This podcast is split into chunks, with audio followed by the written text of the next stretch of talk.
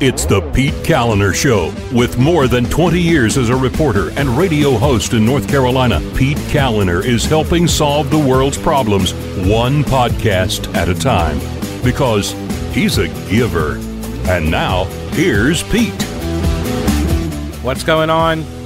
Welcome to the show. It is October 20th. Thanks so much for listening. I appreciate it. The show's made possible by patrons like Stephen, David, NC38, Curtis, and Sherry, Nick, Green, Mark, Paul, and Meredith. Couldn't do the show without you guys. I appreciate that. They became patrons to the program. You can as well. Just go to the description of the podcast. All the links are there. Or go to thepetekalinershow.com and click the link. By the way, one of the links that you'll find will take you to the Facebook group. Lots of fun happening over there. And we do some live streams, and of course, all of the shows get posted there, and people comment. So it's a lot of fun. Head on over to thepetekalinershow.com and get the links that you need in your life.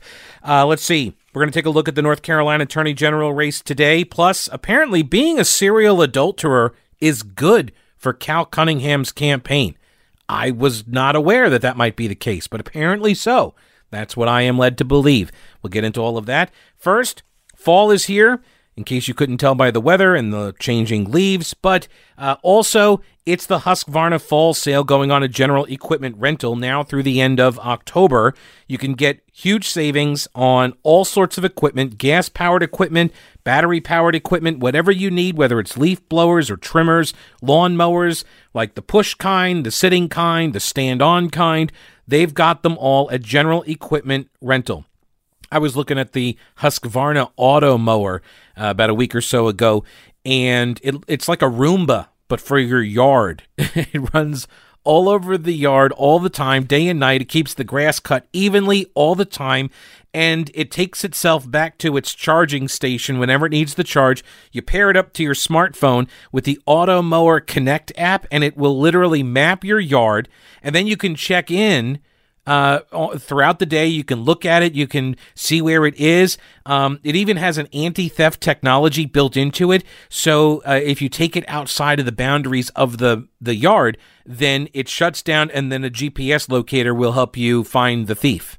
So it's really amazing technology. Never mow again, people. What is that worth to you? Go to GeneralRents.com. Get pre-qualified for 0% APR for 48 months. You can also learn about the commercial fleet discounts as well. General Equipment Rental in Weaverville. It's at the intersection of Merriman Avenue and Reams Creek Road. Family owned and operated for 3 generations. GeneralRents.com. Think outside your toolbox.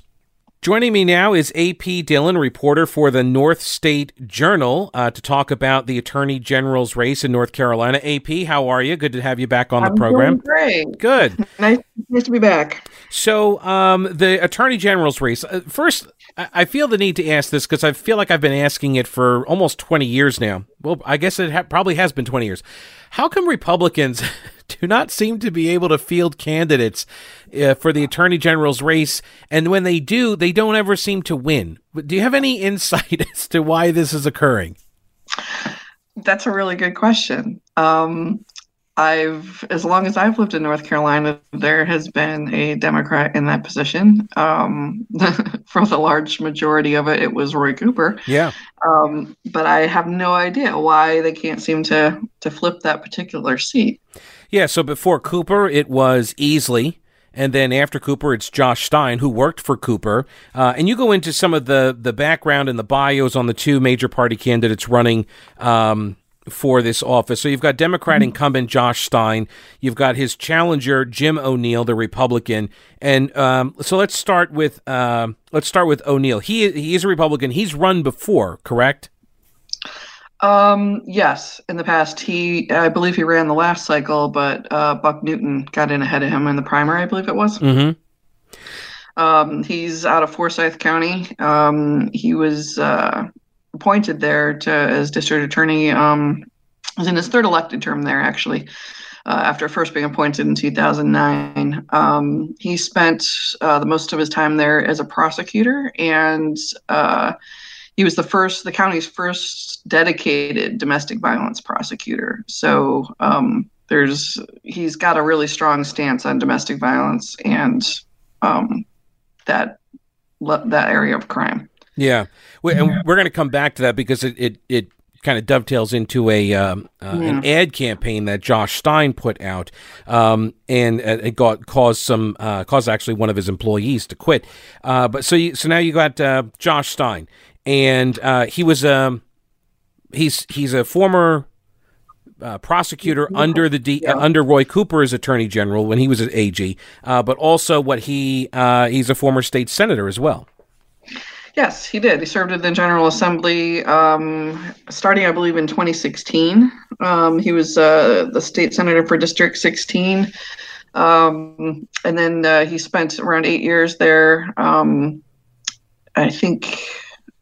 He ended in 2016 when he was starting to run for Attorney General. I'm sorry, I'm getting ahead of myself here. I need another cup of coffee. So he started at the General Assembly in 2008, and then he stayed there for 8 years. And he ended his stint in the legislature when he decided he was going to start focusing on his run for Attorney General, which I think was in his sights prior, but he hadn't jumped in yet. He was waiting for Roy Cooper to make a move.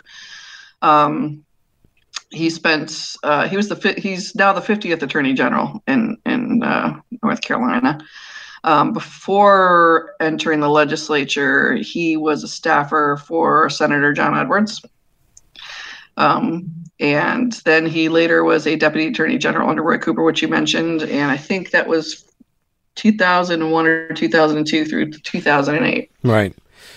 Which is interesting, the John Edwards connection, but also this this sort of career trajectory. This is and has been the normal course for the Democratic political machine in North Carolina for decades, right, which is sort of this feeder system of the Council of State races and specifically, lieutenant governor and attorney general positions that then they move into the governor's office after the previous governor gets term limited out. And so, I suspect Josh Stein has his eyes on the gubernatorial race in another 4 years. I suspect he would be the hands down favorite if he wins re-election as attorney general, but he's not term limited here. He can do what Roy Cooper did and just hang around for as long as he needs to if there's some other candidate that comes forward and the party deems that to be a better candidate, I suspect. Yes, I would think so. I think that he's probably in a holding pattern. I would think that he probably has his eye on the governor's mansion for the next cycle, but he's not going to make a move while Roy Cooper's still in there, obviously. Yeah, sure. He's also he's been suing the Trump administration pretty much nonstop since he came into office. And he seems to be focused a lot on scams and robocalls and warning the public about these things, but not so much defending the state on major lawsuits. Or representing the state in major lawsuits for the most part. He's also racked up a number of Medicaid fraud claim cases throughout his history as Attorney General over the last 4 years. So it's interesting to see, but he hasn't, going back to the rape case, the sexual assault kits, this was something of a holdover from the Roy Cooper administration when he was Attorney General. He left office saying that the backlog at the crime lab had been cleared, and this wasn't an issue. And yet, lo and behold, here we have like 15,000 some odd untested rape kits across the state of North Carolina. In fact, we were number one in the country for backlog rape kits. And Stein it was like him walking into a brick wall right there. It's hard to get an accurate count on how many rape kits were actually out there. I don't think that 15,000 number was actually accurate. After the North Carolina DOJ did a survey to find out how many were actually really out there, they didn't get 100% response from all the counties and all the police precincts. They only got about 92% of the agencies responding. And 46 of those agencies didn't respond at all. So that number might have been higher. There was some legislation that was put through in 2018 and 2019 to try to end the backlog, including the Standing Up for Rape Victims Act in the legislature. But after that, the rape backlog kind of just, became a hole in the water. Nobody was talking about it anymore. There was a press release from the NCDOJ at one point that said that in 2018 and going into 2019, they had tested like 904 of those backlog hits. But there was another graphic that went along with that that said it was actually over 1,000. But we have no idea how many are updated as of today. I know a lot of the different counties have taken matters into their own hands. They've gotten some funding and have knocked that down. I would imagine that Forsyth County, where O'Neill is probably one of the ones leading the charge, because this was something that was within his wheelhouse that he was really focused on. Yeah. Which is interesting, and you mentioned this in your piece. The title is North Carolina Attorney General Race in Spotlight as Crime Protests Grab Public Attention. It's at the North State Journal's website, nsjonline.com.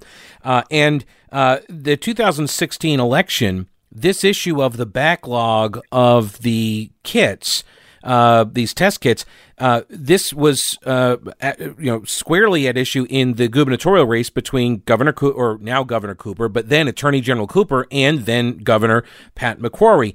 And Cooper assured us and claimed, 6 ways till Sunday that all of the rape kits, the backlog was cleared out. All the kits had been tested.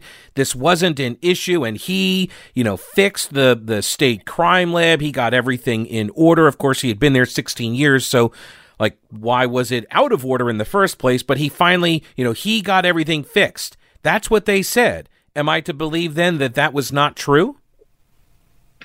Well, apparently it wasn't true. Yeah.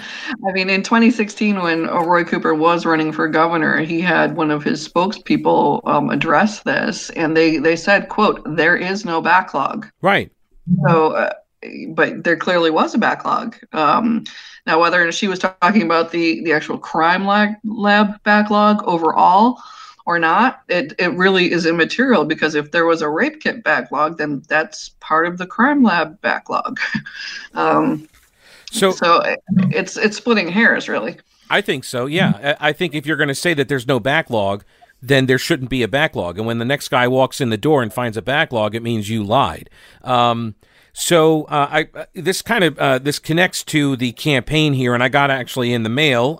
This came from, paid for by the Democratic Party of North Carolina and authorized by Josh Stein, candidate for Attorney General.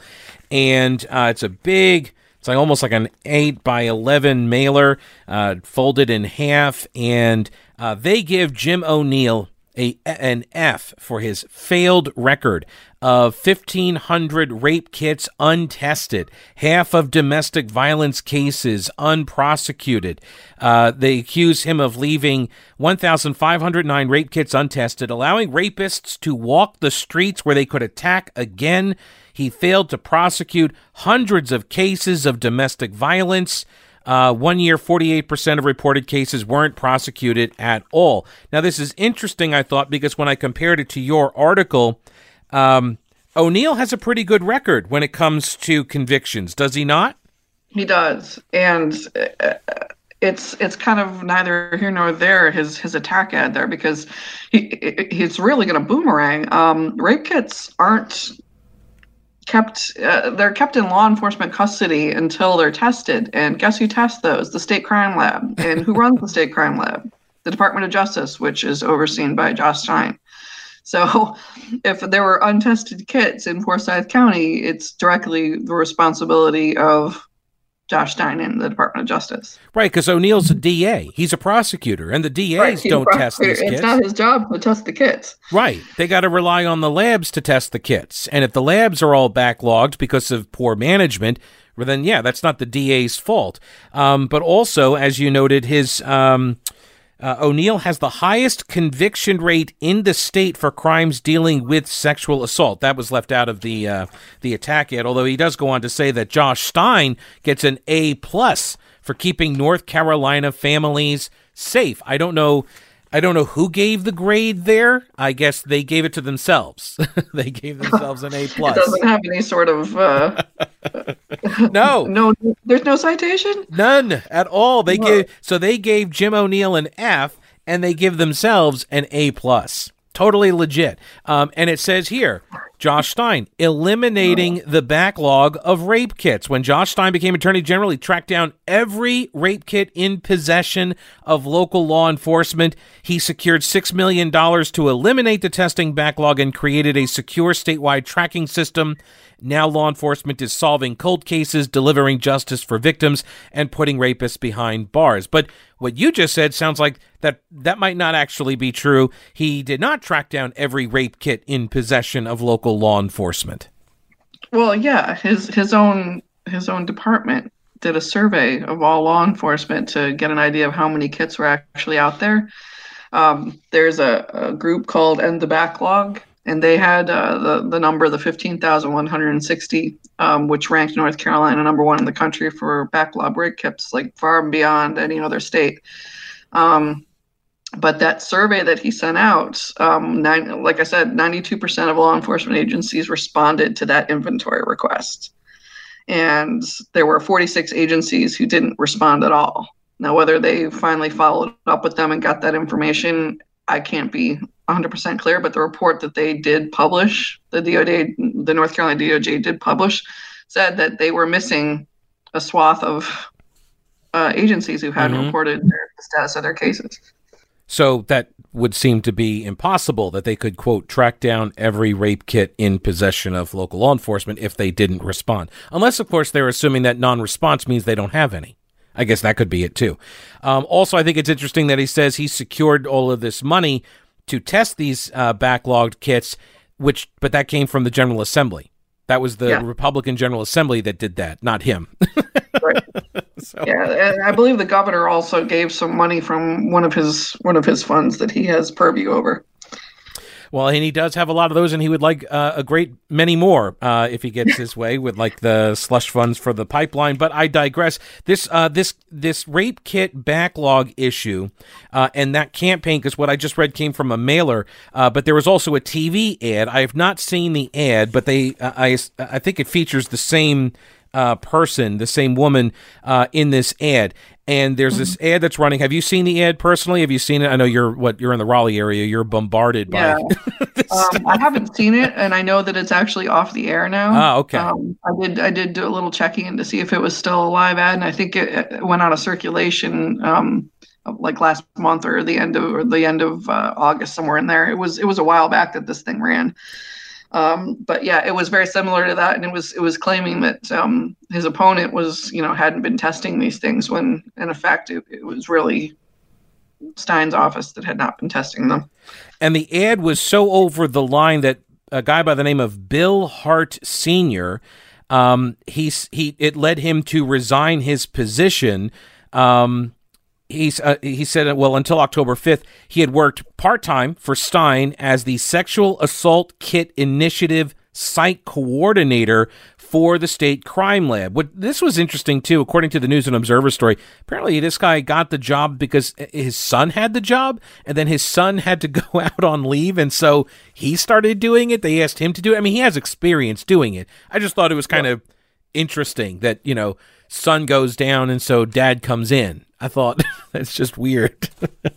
But yeah, if it was any other employee that had resigned, it might have been sort of seen maybe as political. But the guy who resigned, this Hart, William Hart person, he, as you said, he's a sexual assault initiative site coordinator for the NC Crime Lab. So like this, he knows who's doing the testing and who's not doing the testing, and for him to resign and protest, that's a fairly strong rebuke, I would think. Right, and he doesn't unload entirely on Stein. He says, look, what Josh Stein says in the ad, or what this woman says about Josh Stein is true, that he has been working hard with a lot of people to get the kits off the shelves and get them tested.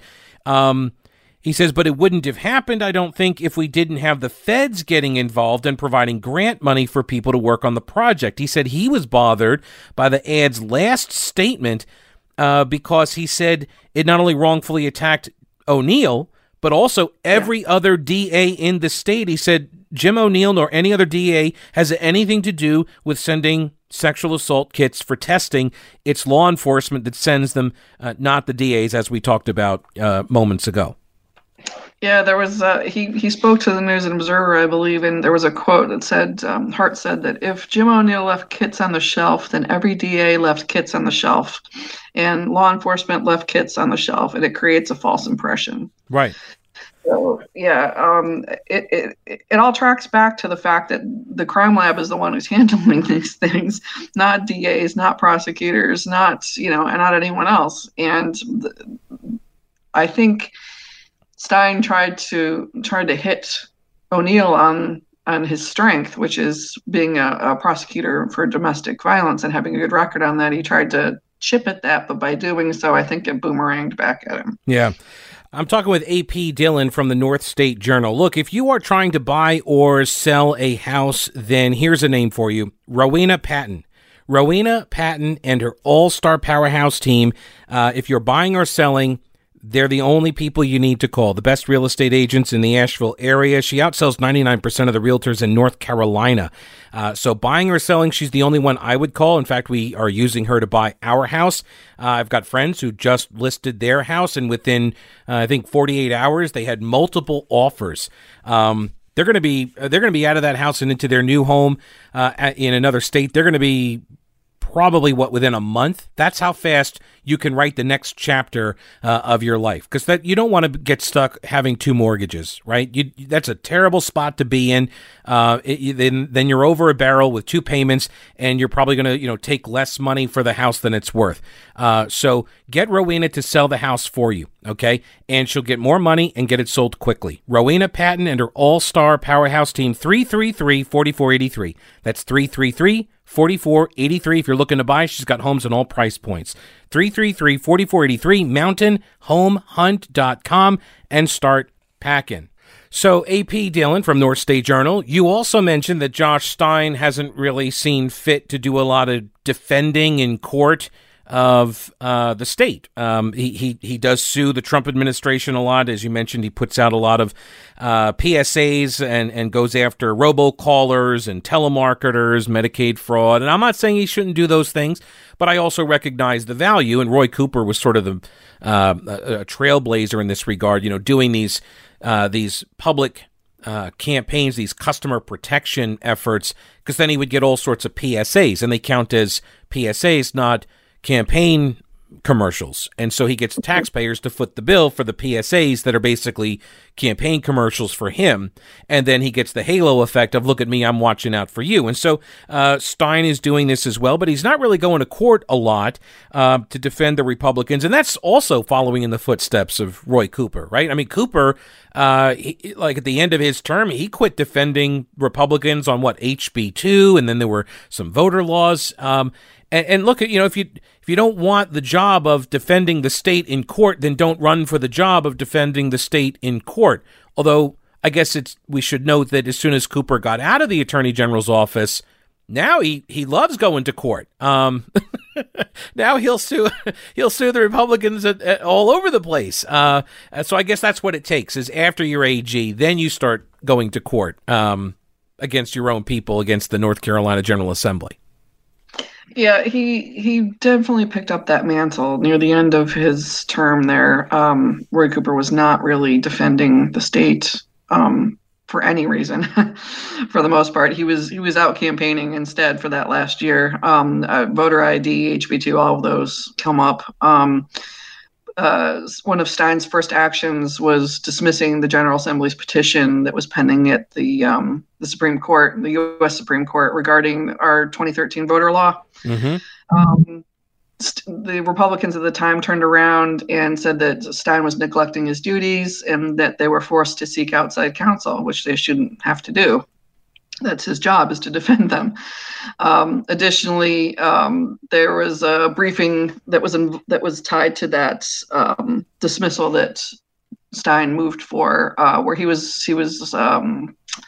they accused him of misconduct and ethical violations in presenting that material to the U.S. Supreme Court. I don't know that anything actually came of it by the end of the day, but the most severe claim in that was that he had been a witness for the plaintiffs in the case that he was now moving to dismiss while he was a sitting senator. And also, it's noteworthy that his father, Adam Stein, was one of the lawyers who filed one of the initial cases attacking the state's voter integrity laws. So this is this is also possibly, you know, maybe he should have recused himself in that and shouldn't have had no fingers on it at that point. Yeah. Well, and this is also sort of a pattern we see with the Board of Elections settlement, this consent agreement that now has been abandoned because of all of the rulings from these federal judges. Same sort of deal, right? Where he's got connections with the litigant. He gave, he was the keynote speaker at this AFL-CIO organization's convention in 2018, talking about election law. And he then is on supposedly the other side of the aisle when they sue the state and the Board of Elections over the absentee balloting. And he then enters into this agreement. They settle with the litigants, and they settle to basically do an end run around state law. This is I consider this to be highly unethical. He also did not include the Republican defendants in this case either when they did their consent deal. That is, again, another example of how Stein operates. He did that to them before, as you just mentioned. Yes, he did. And with the consent decree that just recently has been the topic of conversation for the last few weeks,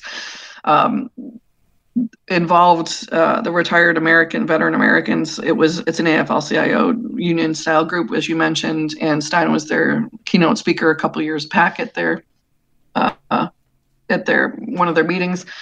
But also involved in that was Mark Elias of Perkins County. Mark Elias was Hillary Clinton's campaign lawyer. He also had his fingers on the Fusion GPS dossier, which was on Trump, which was now debunked. But it's also worth noting that he was an attorney for Kay Hagan, the late Kay Hagan, when she was running, and also that he was Cooper's attorney during the 2016 recount, as well as being the attorney for Dan McCready in the North Carolina 09 ballot harvesting case, which was what promulgated the need for absentee ballot safeguards to be put in place. These are the same safeguards that the consent decree was trying to dismantle.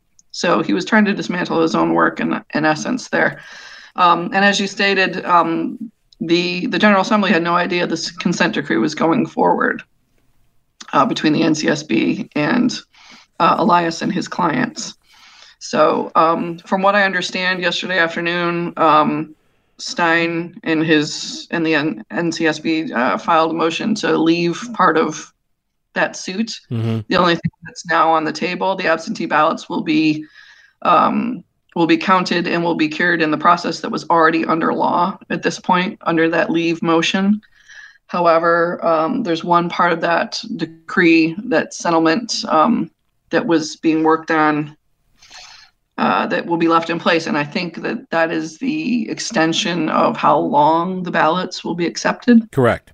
And I want to say that it's they wanted it extended to November 12th. So if your ballot was postmarked on Election Day and shows up on November 12th, it'll still be counted. Right. Which I think is the same time period for military absentee ballots to, if they're, as long as they're postmarked by Election Day, I think that's the same window, and that they normalize that across civilian and military. And I mean, I don't know, like I live in Asheville. They closed our post office. All of our mail, routes through Greenville, South Carolina now. And so it takes a week and a half to mail something across town here. So not necessarily.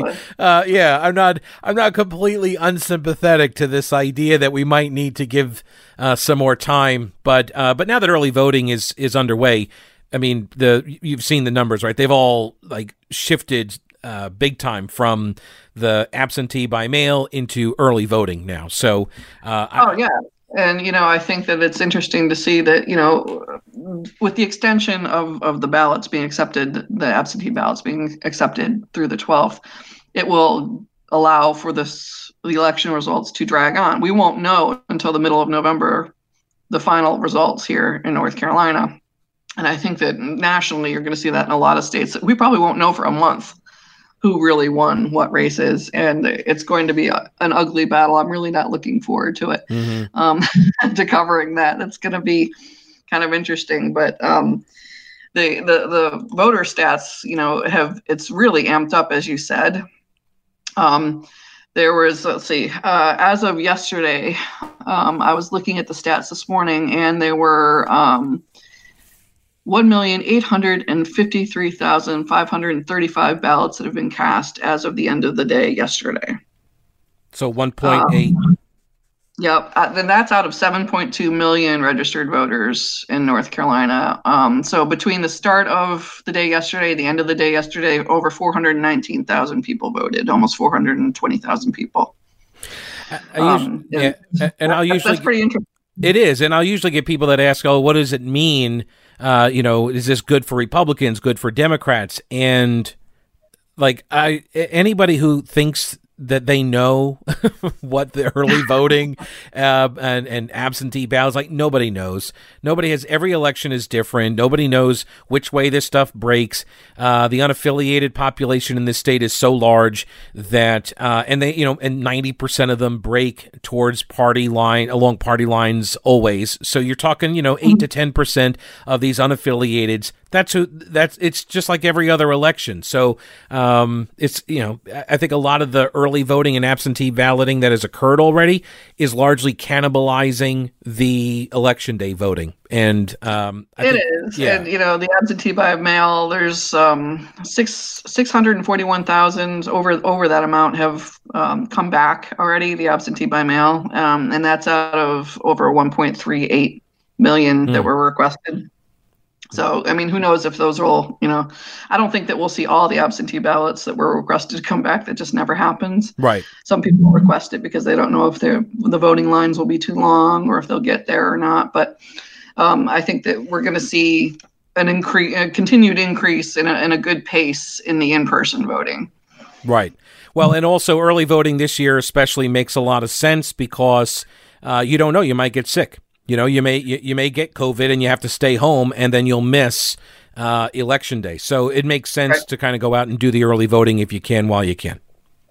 Yeah, I voted yesterday actually in my own hometown down here. Excuse me. Sound like I'm underwater. And I was the 100th person to vote in our location, and I waited for an hour in line. Oh, I got there 15 minutes after the polls opened.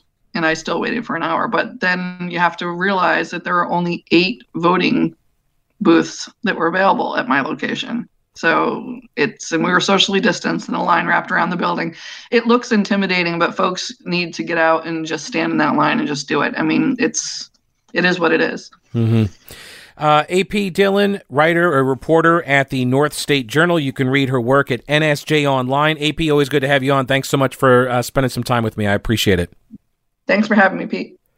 All right. If you are sleeping on a bed that is lumpy, it is sagging, it's got like a huge crater in the middle of it, and you just like roll into it when you get into bed, that's not good, folks. That's not. And getting a good night's sleep is really important, not just to your physical health, but also to your mental health. Now more than ever, in these uncertain times, you need a good mattress, and that's why I cannot more highly recommend Mattress Man. Christy and I bought our mattress from them years ago. We love our memory foam mattress. They have sleep consultants there that'll help you pick the right mattress for you, whether it's a memory foam or it's an inner spring or it's a natural latex mattress. They've got adjustable bases as well, so you can elevate your feet for better circulation. You can elevate your head, which helps reduce snoring. They'll help you with all of this, and then they have 5-star local delivery service. They have a 120-day comfort guarantee. They ship nationwide. They have 4 stores, though, in Asheville, Arden, and Hendersonville. Go online to their website, mattressmanstores.com, and look at all their inventory. And if you want to pick up the mattress yourself, head on over to their warehouse, grab it, and go. Do it yourself. That's totally fine. They're going to work with you. Great people at Mattress Man. Great products like the Biltmore Collection by Restonic, made in Fayetteville, only at Mattress Man. MattressManStores.com. Experience the difference at Mattress Man. Buy local and sleep better. So Josh Stein, the Attorney General running for re-election, He has so far refused to comply with state law and turn over documents surrounding that secretive deal, that consent agreement with the Democratic Party's super lawyer Mark Elias, where they attempted to rewrite the election laws of the state. In a press release from Senate President Pro Tem Phil Berger, said last month, Governor Cooper's Board of Elections and Democratic Attorney General Josh Stein ambushed their co-defendants, the legislature, by settling a lawsuit that was filed by Governor Cooper's former lawyer, Mark Elias, to undo state laws regarding absentee ballot fraud. Two federal judges have already rebuked the move. Following the secretive deal, the legislators sent records production requests under state law to both the Board of Elections and the Attorney General, Josh Stein. The BOE, the Board of Elections, responded with thousands of documents within days, despite an ongoing election and a fraction of the staff that the DOJ has. The only response legislators received from Attorney General Stein's office was an email stating that the DOJ is, quote, unable to determine an expected date to produce responsive records. I'm going to go out on a limb, make a prediction here. They will have the records after the election. So I'm thinking like 3 weeks from now, by the earliest. You know, it's just a guess. I have no idea. All right. So the governor, who controls the State Board of Elections with his appointments, he apparently, or the board apparently, issued another one of their memos that seems to be lawless yet again. This time, they're telling cops they cannot be at the polling locations because, quote, some voters find a law enforcement presence to be intimidating. Okay, I have the memo that was issued by the Board of Elections, went out to the counties, and it says, contact local law enforcement as soon as a situation begins to escalate beyond the ability of election officials to respond and control the situation. It is appropriate to contact law enforcement anytime there's a reasonable concern for individual safety or election officials believe that the situation may be likely to get out of control. Okay, so if you are able to predict the future, call the cops. Okay, and then obviously if something does break out, some sort of issue erupts, then yes, call the cops. But do not just have a cop hanging around the area or driving around an area. That's not allowed. They say it is not appropriate or permissible for law enforcement to be stationed at a voting place. In the event, a county board must utilize law enforcement for parking and traffic issues at a voting site. The officers must be in plain clothes because I'm going to listen to somebody in the middle of a parking lot telling me where to park at the school when I go vote. This is what you're telling. So you can't have a uniformed officer in a parking lot directing traffic at a voting location. According to the Board of Elections. This is our State Board of Elections under the guidance of Democrats. This is the infection that this ideology has on all agencies and all institutions that it gets into. Law enforcement, this is from the memo, law enforcement may periodically drive by a voting site in the event heightened security is needed. County boards of elections must be mindful that some voters find a law enforcement presence at the polls to be intimidating. County boards may use law enforcement as an escort outside of voting hours and should call law enforcement if an incident occurs.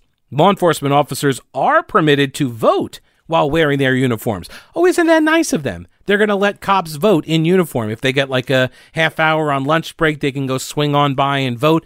So isn't that nice? The Democrats on the Board of Elections, they're saying you can do that. We'll allow you to do that. But you better then get the hell right off of the property. Because if you start hanging around, that's intimidating, you being a cop and all.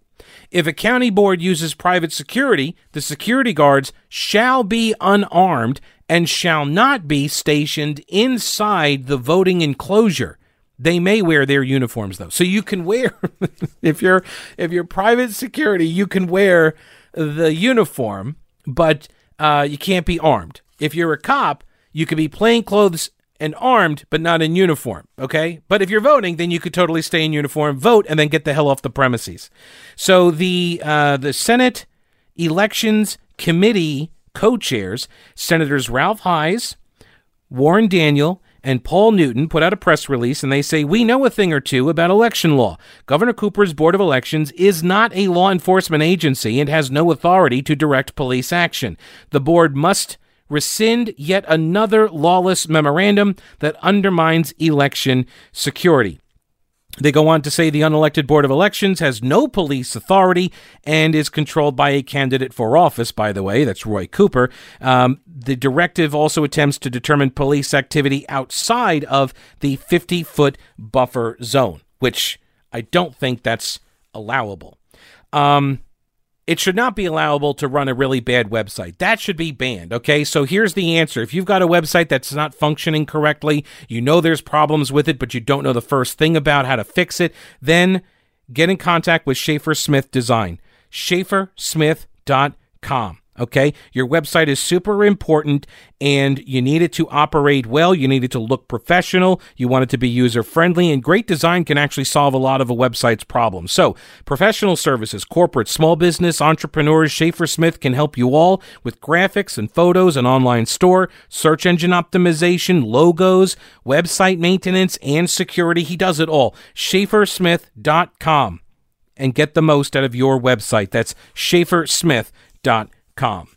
Another article over at the North State Journal the other day, the North Carolina Supreme Court's Chief Justice, Sherry Beasley, along with Court of Appeals Judge Lucy Inman, filmed campaign ads inside their judicial chambers in August, even as emergency directives signed by Chief Justice Beasley restricted courthouse access. In an email, North Carolina Judicial Branch Communications Director Sharon Gladwell confirmed that Beasley and Inman filmed the ads on the weekend of August 22nd and 23rd. Gladwell said that the Supreme Court and Court of Appeals buildings remained open to the public and that the buildings remain open to justices and judges after business hours. However, in Emergency Directive 4, which was signed by Beasley, the Chief Justice, the language states that, quote, attorneys and other persons who do not have business in a courthouse should not enter a courthouse, and those who do have business in a courthouse should not prolong their visit once their business has concluded. Both the Supreme Court and Court of Appeals have been holding remote arguments since late March. Her orders have also amounted to a moratorium on jury trials in the district courts and superior courts. Tim Wigington, who is the North Carolina GOP press secretary, said, quote, Beasley's courtroom are open for her campaigns, but closed to victims of violent crimes.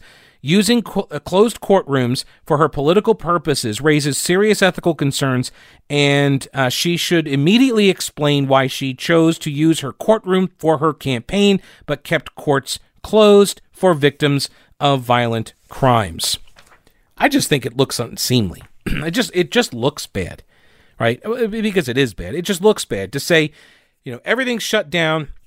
We're going to do all arguments remotely, no jury trials, you know, justice delayed and all of that. But meanwhile, I'm going to go shoot an ad in my courtroom or in my chambers or whatever. I'm going to shoot an ad because it makes me look all, you know, judgy, makes me look judicial.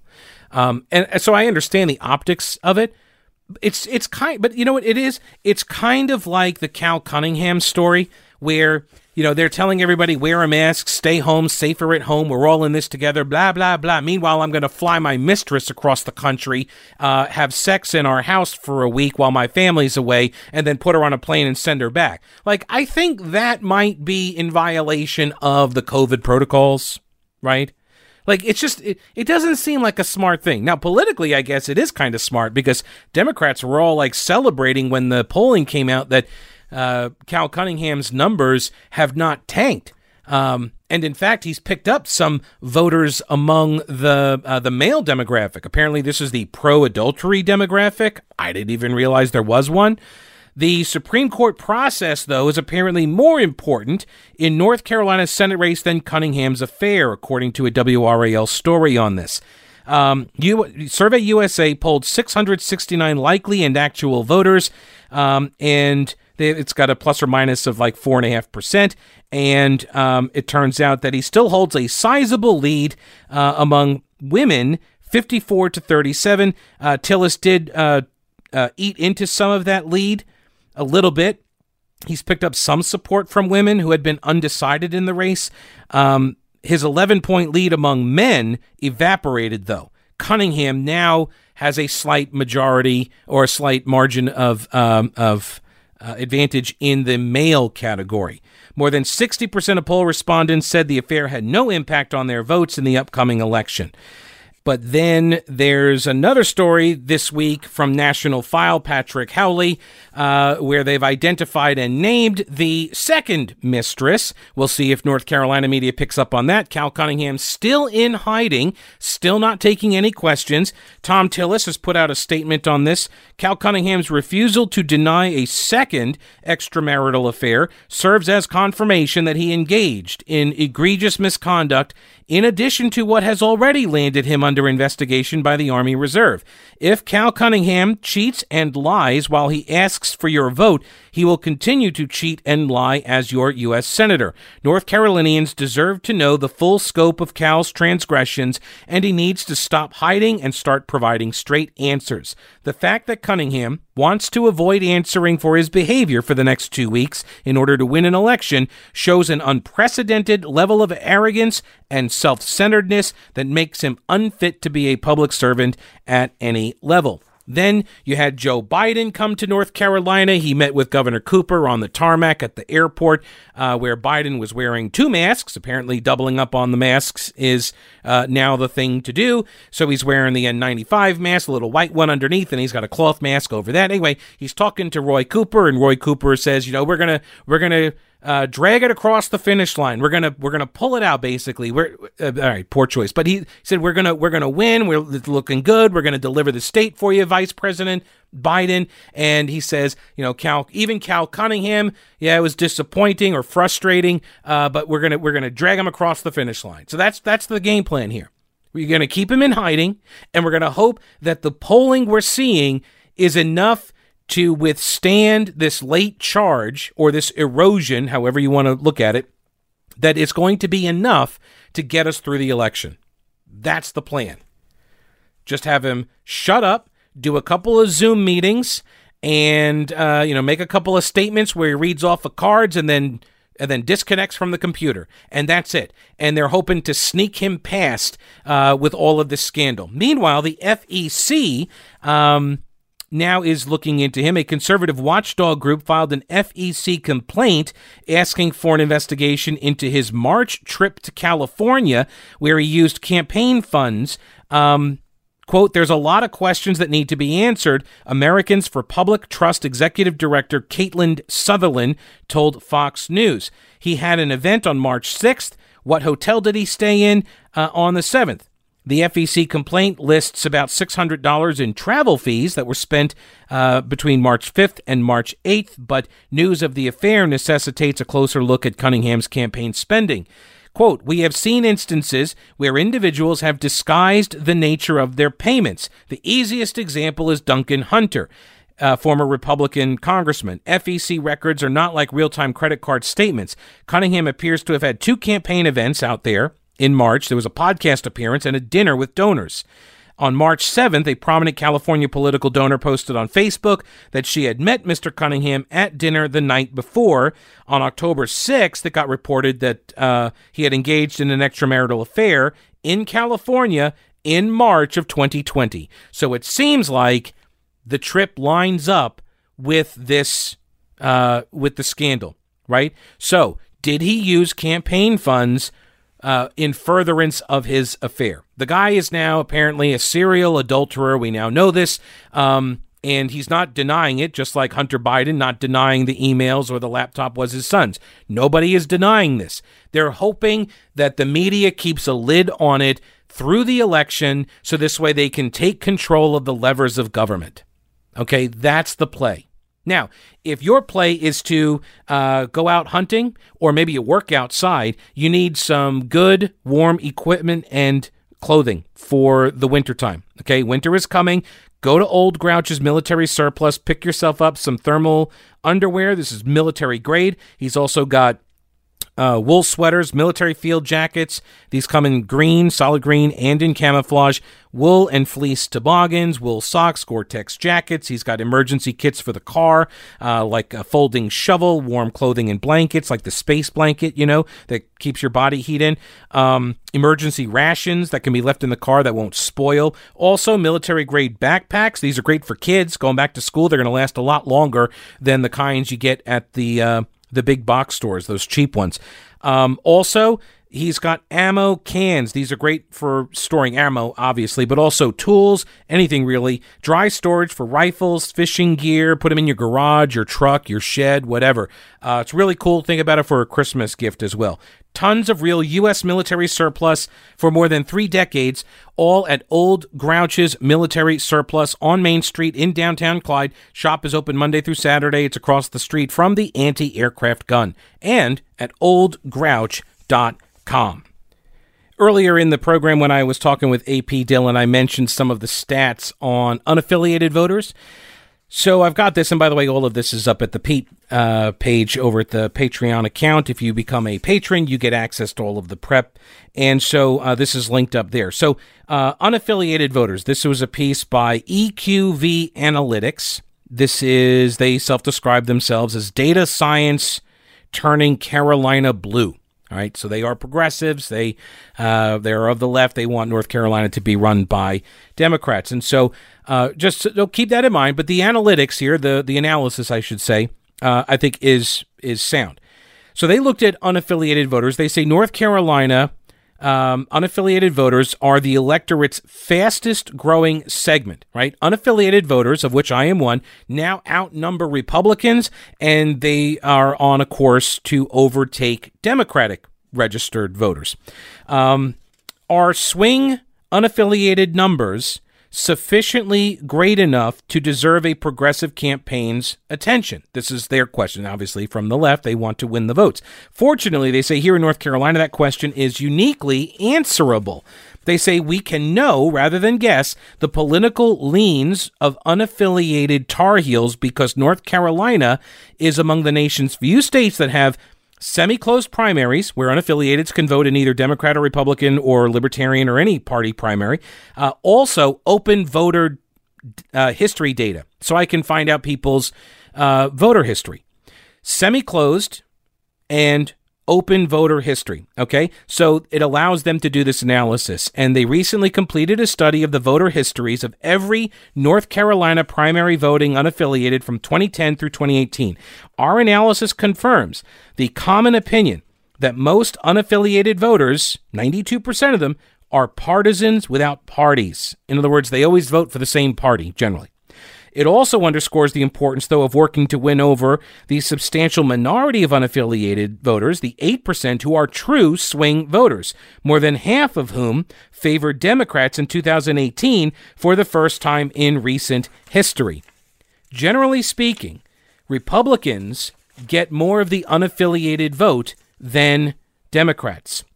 In 2018, it was 55% to 45%. Previous year election in 2016, it was 58-42. In 2014, it was 60% to 40%. So that's generally the breakdown. And now you know. That's a wrap for this episode. I appreciate you listening. Subscribe to the podcast. That's the best way you can help me out. Give it a positive review. I appreciate that as well. And consider becoming a patron of the program. Get cool stuff and exclusive content at thepetekalinershow.com.